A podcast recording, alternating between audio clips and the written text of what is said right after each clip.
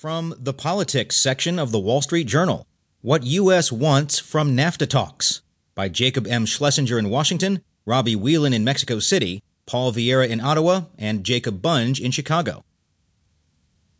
President Donald Trump's trade team this week will begin the complicated task of rewriting the sprawling North American Free Trade Agreement, the 23 year old pact he has branded a disaster for U.S. factory workers.